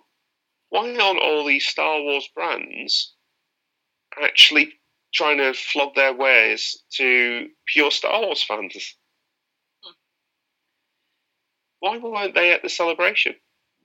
Why were they? Why were they waiting for the US Yeah. Comic Con? Yeah, And that's what it felt like for me. It just it's a case of we- we're just being shortchanged because we're not American. Do they think maybe not interest, which is silly, but Well, if, well, if that's the case, then you don't have a celebration in the UK, exactly. and that celebration was really good. Yeah. And there was a lot of people who went to that. We were there for, for two Yeah. days. We went there Saturday and Sunday, and it was phenomenal. I mean, It was think, busy. yeah, conversely, when you think when we went to celebration in Germany a few years before that, the only exclusive that I can ever remember from a Hasbro perspective was the six-inch Boba Fett that came with Han in carbonite. in Carbonite, yeah. That's the only exclusive that I can remember. Uh, and even then, if Yeah. I remember correctly, that also popped up at Comic Con a few months later as well. Uh, so again, it's it's kind of an exclusive for one, but is it an exclusive for another? So if it's an exclusive for another, it's not very exclusive. Right. No. You know? I'm, I'm not certain what the numbers were for the London uh, Comic Con, uh, London celebration. But I remember from the German one, they were touting out numbers that there was over 20,000 people went to that event. Yeah, yeah. So the, the, the German celebration was not a small event. Yeah. Well, I think if I remember correctly, a few years ago they published some stats around like fan numbers and stuff. And outside the US and the UK, I think Germany was like the next biggest, and then Japan or something like that. Yeah. So there's a huge Yeah, following but the- across Europe. They're all bases. They're all bases that US US servicemen have served in. Mm. And I think that's what it's linked to. So that there's a large importation of US culture and Right. US Yeah, themes and likes. yeah, yeah. I'd agree with that. Yeah. So Interest. yeah, I mean we are creeping up to a a good over an hour uh, of the podcast today, and there's one more news item, stroke rumor that I wanted to kind of just put out there with you guys to talk about today uh, before we encroach on the two hour mark, which we, we might get to at some point. Wouldn't be a surprise. Um, so there's been loads of rumors flying around about the future of the Star Wars films. We know that uh, the Obi Wan Kenobi movie was going to be released, and all of a sudden it wasn't. Has it officially been announced? No, it hasn't. You know, it's been back and forth. But one thing that's came out recently is that, in fact, George Lucas apparently two years ago went and scoped out a filming location somewhere in Ireland or something like this to look at sealing a deal to film the solo. That's probably the wrong word. The, the uh, Do you want me to help you, Alex? yes, please do. I'm starting to lose my words. Yeah, okay. Uh, last November, George. So what's happened is is that in Northern Ireland, it's really taken off the scene because all of Game of Thrones is filmed there, and uh, the new uh, Superman series called Krypton, which I think is on Syfy in, in the states, is also filmed there. It's in um, it's in a place where they built the Titanic. It's an absolutely massive studio, and they've just finished wrapping up Game of Thrones. And so last um, November, George Lucas was photographed in one of the top restaurants there and um, and there's a big big story going around. In fact, he was location scout in Northern Ireland um, as, as a place to do the next Obi Wan film, which makes sense on a huge amount of levels because obviously Ahch-To's in Ireland. You've got loads of um, amazing scenery that would that would work, um, and so it, it looks like that that before even any of the Last Jedi controversy had kicked off, that Disney and Lucasfilm perhaps bringing George Lucas back into the fold a little bit and having these discussions and giving him some creative input, which is really, really interesting if it turns out to be true. And I think that's kind of echoed, isn't it? Where we know that apparently he's actually brought some input into a scene uh, in the solo movie where uh, he kind of gave Ron Howard a little bit of direction on what a particular scene involving Han Solo would have done. So, you know, when when when we hark back to when Disney bought uh, Lucasfilm, uh, there was that the, the rumors that the first person that they actually let go of was George Lucas because they didn't think his creative or his involvement would kind of scupper the way they'd like to take the franchise. But ultimately, if we're now seeing the return of of GL, uh, for me as as a Star Wars fan, I'm all over it uh, because this is his baby. Let's let's be brutally honest. He was a creator, um, and I think that if Disney can lean on him for his guidance, not necessarily give him complete director uh, role because we, we saw what happens in the prequels. He doesn't direct very well. Sorry, George, if you're listening. Um, but we know that he has ideas. We know he can tell a good story. So if Disney brought him back, for me, that would be a massive win. And I also think it could be a good way to get some of the fans back on side as well. Yeah, I, I totally agree, Alex, because um, I, I, don't know if this will be so controversial anymore, but but with Rogue One and with and with Solo, they they are two films which you kind of think did they actually be need to be made? And and if they'd gone straight for an Obi Wan story because people are so familiar with the character from the original films, and because his story was expanded in the uh, Clone Wars TV series, there's so much material in there. The opportunities are endless. Whereas with the two films I mentioned before, we kind of knew what the beginning and the end is going to be because we know how they end up. So I think even though we know how this is going to end up, because the Clone Wars finished the way it did, there's a lot of unanswered questions around Kenobi. So it could be really, really cool. Fingers crossed. Fingers crossed indeed. And while I don't expect there anything to be announced on that at Comic Con, I mean, that could be a surprise. That would be an awesome surprise, uh, to be honest with you. I think that's actually linking quite well with the Clone Wars because Obi Wan was obviously such a huge part of the Clone Wars arc storyline. Um, but even if they save it to maybe celebration in Chicago next year, or even D23 uh, later on in the year as well, uh, I think that's going to be an interesting, interesting piece to keep an eye on uh, across Star Wars fandom. Well, the one thing they cannot do, or should not do, in my humble opinion, is have anybody but Ewan McGregor. Yeah, yeah, hundred percent. Obi Wan. He's just got to do it. I mean, come on. If they bring in another actor to do Obi Wan, yeah, he's the, he's the right age. It's the right age to get away with it. Absolutely. I'm not sure if it was a rumor. He's got the Obi Wan beard apparently as well. I think that I saw a picture of him. He, he, was recently seen sporting a beard that was very similar to the uh, the Obi Wan beard.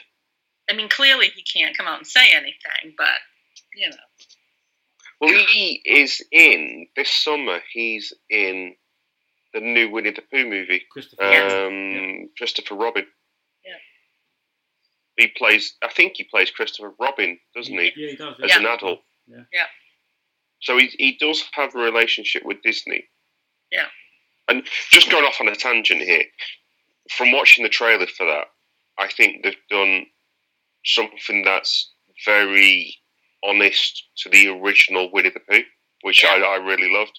Because I, I, one of my biggest gripes with um, Peter Rabbit recently was the fact that it was a pile of poo, and it was it was it was just oh Isn't that the one that had James dis- Corden do the voice? it was destroying it was destroying what what Beatrix Potter created as a story. That's Whereas sad. this feels like it's a more honest interpretation of, of Christopher Robin and, and Winnie the Pooh. Sorry, it does look good. no, I think it does look good. It does look good. Yeah, so I think you know it'll be interesting to see what does come out of Comic Con uh, this weekend. You know, um, if if we kind of get together as we try to do on a weekly basis or fortnightly basis, I'm sure there'll be some news coming out of Comic Con that we can share with you all and, and give our two pennies worth uh, from an opinion. And a, a final a final thing that I wanted to bring up today, Ali, I'm gonna I'm gonna lean on you a little bit again on this one. So, Ali recently just sent me a link to a very interesting article on CBR.com. So CBR.com is comic book review, um, and they always come out with new stories about Star Wars, DC, Marvel, etc., etc. And this particular article covers a way potentially. I, I I can't see this happening personally.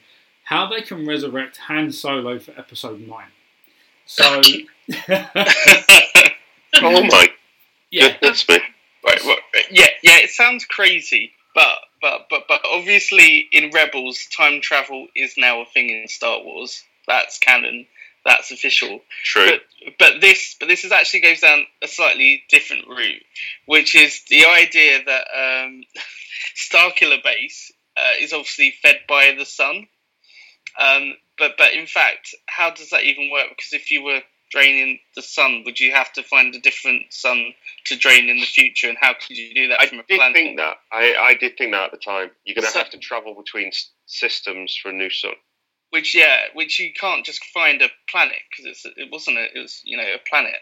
Um, and so the idea was that well, actually, what they were doing was creating a form of dark matter by using the sun, and that they didn't actually know what they were doing with the technology, and they didn't quite understand it. What they thought was doing was a consequence of something else. And with dark matter, in fact, what they're doing is, is so you think it's a laser beam that's going through space, but in fact, it's ripping space and time apart in a pulse using dark matter. And the idea would be that as the final explosion happens and the dark matter is released everywhere, that Han Solo is captured by this, and before he actually dies, is in some sort of stasis for a period of time, and then is retrieved and brought back by Lando. That's the idea. Oh, oh dear. I- Wow. I didn't think, you know, you know the Mary Poppins Leia scene. I didn't think Star Wars could get any more absurd, and they have just delivered that. And it's like, oh my goodness! you say it's absurd today. Wait for 500 plus days. Or I believe oh. it starts filming in nine days. So yeah. That's that's it. That's almost Star Wars meets Star Trek Oh, it's Star Trek. with a with with a bit of Doctor Who thrown in. yeah, yeah. If Harrison Ford signs up for that, he's a fool. Oh, No, Billy. Please no. There Please, is- God, no. Let, let there- that be there- fake. there is so Fake much more of an please. easier way that they can deal with that. Just cross over Marvel and Star Wars, get Thanos to snap his fingers, and he can bring him back to life again. That's so much easier. It would be so much easier. You could do the same. You could do the same with Luke Skywalker as well. Well, I don't think he's dead anyway, so that's my own theory. Yeah, I don't think he's dead now. Yeah. Gonna be a force ghost, I guess. I don't know. Well, you didn't see his, his metallic arm clink, and you, you didn't see anything left over. So the idea with that that? is, Yes. is that Yeah. because there should have been, you saw the cloak go, but you didn't see his arm. Yeah. So the idea would be that he didn't actually die. You're grasping at straws, Alistair? I've just had a lot of time on my hands to read fan theory whilst we've been off the air.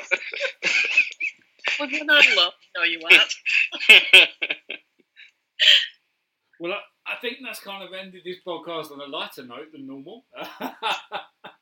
Um, talking about time travel and Star Wars, and, and yeah, you know, I don't think I, I never thought we'd ever think about Star Wars and time travel until those episodes in Rebels, uh, which I mean, that, that's just going to make fans' minds go bang straight away. Um, you know, what's next? Bring back Snoke. You know, let him have some robotic legs like Darth Maul. Why not? Uh, well, well, again, he didn't die, Alex, because his arm was left and in the same position and his ring, so he didn't die either. Everyone knows that, right? coming up, ne- coming up on next week's podcast, fan theories explored and absolute craziness. Why nobody actually died in the Last Jedi? Yeah, oh, there you go. The overarching question: Do people actually die in Star Wars? Well, I don't know. I'd, I'd love to watch J.J. Abrams try and piece all that together. he might well. Oh my yeah. god. Well, he's got this new character, hasn't he? In it, who's Alex? Do you know the actress? I it's just escaped my head. Everyone's going crazy over because it's been confirmed. No. You, oh, jeez. Do you know? Who, do you know who I mean, Dave? Yes. Yes, I do. They they Oh, they, they cast a, a lady in an age where it could be one of seven. Mara. people. Mara, oh, Ra- yes, uh, yeah, Mara yes, Skywalker. not Mara Ranger, obviously. Yeah. Mara Skywalker. Yeah. Yeah, but it could be her. or It could be Rey's mum. A lot of people are saying. Yes. Jeffrey Russell. Keri Russell, thank you. That's what I was looking for. No, Yeah, so that's kind of big Right. news. Rey's mother is either Jyn Erso or Qi'ra. You know, Qi'ra and Darth Maul have a kid. That's why she's full sensitive. There you go. Boom, done. You know that's not true. But isn't that going to defeat the purpose that you don't have to come from the, you know, force blood? The blood, the force picks you. You can be any. Well, no, no Jedi was previously. Yeah. Supposedly, every Jedi is born of normal parents Right. because the Jedi don't have children. Apart from Right. Anakin Skywalker, apparently. Well, yeah, okay, and, and apart from oh, the guy with the really big head, Ki-Adi-Mundi. Kennedy Mundi, yes, because his his his species was so depopulated that he was given permission to, to have a mate, Yeah. Didn't he have like five wives or something? Something like that. Yeah, Five kids, something like that. Yeah. he was making up for the rest of the Jedi Council. Rough. His little harem. Yeah. Kiadi Oh, Mundi's harem. He you just know. go. So uh, who, who are you tonight? I'm Mace Windu. Who are you tonight? I'm Yoda tonight. This has gone off way off in a tangent I did not expect. Dave, Dave get him on Kathleen Kennedy, Alex. That will sort it out. well, that, that that's that was going to be the last topic of today, and I thank you for that, Ali. That's a very good segue.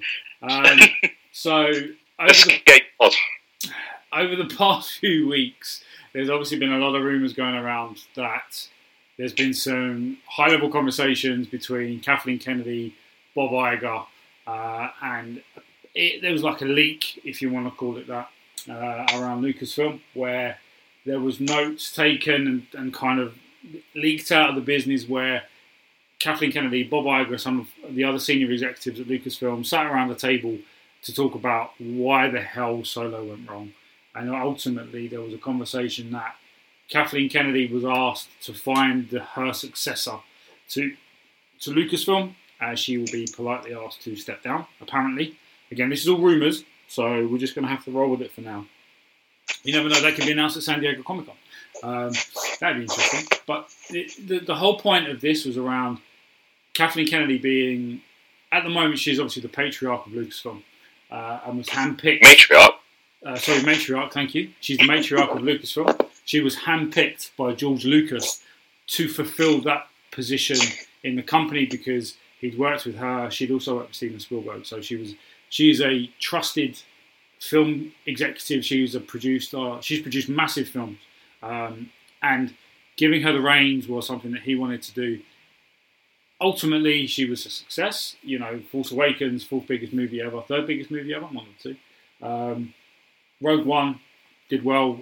Last Jedi obviously made 1.3 billion dollars in in the cinema as well. So that, financially, it's a success. But that's obviously where things have gone a little bit awry. We've now seen what's happened, the knock-on effect with Solo. Now things are a bit shaky. They want somebody to, to firm things up a little bit more at Lucasfilm. How conscious that we are approaching the two-hour mark. A quick straw poll around the Jedi Council table. Andy, if Kathleen Kennedy was to step down, how would you feel?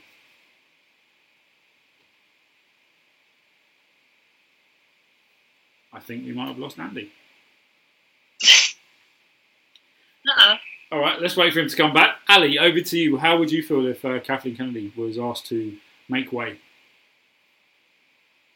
I'm joking. I'm here. Sorry, I just want to pause then. um, um, do you know what? I, I think it's probably time for her to go. Again, it's down mainly to that documentary that I've watched, where it starts off at the wrap party, and she's. I think I think she's taken the the the saga, the franchise, in a direction where it's hard to support it as a fan fully, and I just think for the good of reuniting the entire Star Wars family, she should go. Dave, End of. same to you, mate. Same question to you. Mm, I have mixed opinion, to be fair. Um, I think she's done a really good job. I think under her ultimate control, you've seen Rebels do really well. Force Awakens has done well. Um, and and uh, Rogue One and Solo, despite not doing well at the, box office, were still phenomenal movies. Um, I think, I think rightly she's she's done some good things in the movies from the perspective of introducing stronger female characters, and I think by making more modern. I think possibly they sometimes focus too much upon that. Um, but I also think she's done well by trying to show that behind the scenes there is also a strong mixture of people involved in the movies, which I think is positive. Um, so I think she's been, and she's been a fantastic role model for anybody who wants to get into the movies and see what you can do with your career. She's a great role model for that. She's she's been within this industry for the last forty years, and she's built herself up to become the pinnacle of of Lucasfilm. Now, if that isn't aspiration, I don't know what is. So, I think from that perspective, I think she's done a fantastic job, and and she should be applauded for that. Is it time for her to go? I don't know. I, th- I think you you've got a bit of a rocky bit at the moment, and part of the fandom were blaming her. Um, potentially, she's she gave too much creative license, maybe, to Rian Johnson and allowed Rian Johnson when she's reined in other directors. And maybe that's been part of the problem there. That maybe she should have had more oversight of what was happening on the Last Jedi, and maybe she should have had more hands on and maybe she should have saw, seen where that was going. Um, so I don't think a failure was with Solo. I think a failure was to film before that. It's just the impact has been felt in Solo. So I'm, I'm, I do not know if I don't know if it is her time to go. I think I think if she can pull it back on track and, and maybe steer this, this boat back into safe water, maybe give her a chance to do that. I don't think she is the toxic part of this at the moment. I think she's done a good job up until now. Can I reply to one part of that? And, and it is again from the Alistair Clark rumour mill. Um, there, there is a strong, strong rumour that J.J. Abrams did have the entire new saga plotted out. And what happened was was that him and Kathleen Kennedy got into such massive fights over the first film, and when they were going into pre-production in the second, that effectively he decided to leave, and that Disney have had to chuck a ton of money at him and give him complete control over many things that in fact Rian Johnson didn't even have for the second film to get him back on board for the third.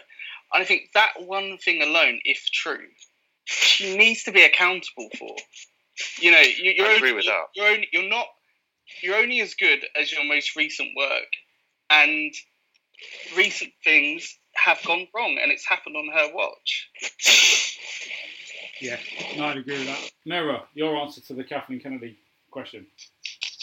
Um, I think that um, I don't see her stepping down anytime soon, to be frank. Um, and I think she has a good opportunity with this last episode to rein things in, to step up, um, let, you know, I don't know about the rumors too much. I mean, I know she's not the devil incarnate. You know, she's. Um, I mean, her track record alone is is good. I mean, you can't really beat that. She's got the proof there. Of course, um, yeah. Alistair is right about her last body of work. Is you know, it, it, that's what we judge each other on. Yeah, yeah, I couldn't agree more. And um, I'm going to try and ask that question to you, Andy. Can, can you hear we can, yeah, we can. Well, hey, I'll keep it brief because I keep dropping off my my uh, my device is playing up. But yeah, I, I I do think if if she were to go, I I wouldn't blame her. I think if she probably wants an easy ride now, um, enough criticism from the fans. It's almost like a football manager who's who's having a, a tricky run. There's only so much criticism they can take before they want to walk. So I wouldn't blame her if she did go.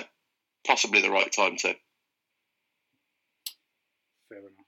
Yeah, Uh, and that is a that is a, a good time for us to, to wrap up today. Thank you very much for being with us, guys, for the last hour and forty five, potentially, maybe a little bit longer. Um, we are the Jedi Council. We are here to talk about everything and anything Star Wars. Thank you very much for listening to us. We are on iTunes, we are on SoundCloud, we are on LastPlayer.fm, we are also on Twitter, we are also on uh, Instagram, we are at the Jedi underscore Council on Twitter, we are at the Jedi underscore Council underscore TJC uh, on Instagram, and coming soon as well will be our very own Facebook page. So we will keep you guys updated on the developments of that. Final thoughts from you all. Quick, quick, quick, quick around the room. Ali, some closing thoughts from yourself, mate. Um, just that it's interesting times. I mean, uh, we haven't touched really on what's happening on social media, which continues to be incredibly divisive. But um, yeah, I, I, just think you know it's it's good that we're having these conversations. We're able to air our thoughts without um, being fearful of uh, some aggressive comebacks, which is great. Yeah, completely agree with that. Andy, closing thoughts from yourself, mate. Yeah, a couple of very small things actually. So yeah, just wanted to reiterate how good the event was in Liverpool. I think the guys did a really good job on that. Um, and also, you were talking about the um, Comic Con exclusives earlier, but I couldn't. I didn't have enough connection to talk. but the um, yeah, there's a Lego one as well, which is a um, a Millennium Falcon cockpit from Solo: A Star Wars Story, which I would love, but I'm not going to San Diego, so I might miss out on. Never mind. maybe maybe one of our listeners will find it for you and send it to you in the post. You know, I'd, I'd love that. Dave, some closing thoughts from yourself, Dave, over to you. I'll carry on with where Andy went with that, and um, I'm looking forward to San Diego Comic Con. Even though I'm not going to be there, I'm looking forward to the news that will drop from that. I'm looking forward to the panel, especially now that I know the, the Dave Filoni uh, Clone Wars one. Um, I'm looking forward to seeing the exclusives that I may one day manage to get my hands on. Um, and just to reiterate, um, Star Wars Gathering in Liverpool last week was absolutely awesome, and the guys who organised that really should take a big bow. It was really well done. Thank you. Thank you for giving us some great memories. Awesome. Thank you, Dave. Mara, Mara, even. Uh, closing thoughts from you. I have decided to remain very excited. I'm looking forward to um, Dave. Uh, is Filoni? Yeah. Mm-hmm. Uh, um, his next series, um, some announcements that they'll do at the San Diego Comic Con, and uh, just um, for the love of Star Wars, not not the hate and the some of the vehemence uh, has been spewed. It's just really tried to sour some of us, but I I think that we've got a bright Star Wars future, um, and I'm looking forward to it. And I um, there's a lot of stories to tell, and I want to hear more. I really want more Star Wars. Yeah, I, I think you are in good company with that sentiment, uh, Mera. Absolutely. Um, so yes, we are the Jedi Council. Thank you very much, guys. Don't forget to like, subscribe, to everything and anything we do. Uh, we're doing this obviously for you guys. We are we're Star Wars fans like you are. Uh, so hopefully we're providing you with the, the content, the conversation, the debate that keeps you coming back for more. Uh, so again, thank you very much for listening to us. We are the Jedi Council, and remember, may the Force be with you. Remember,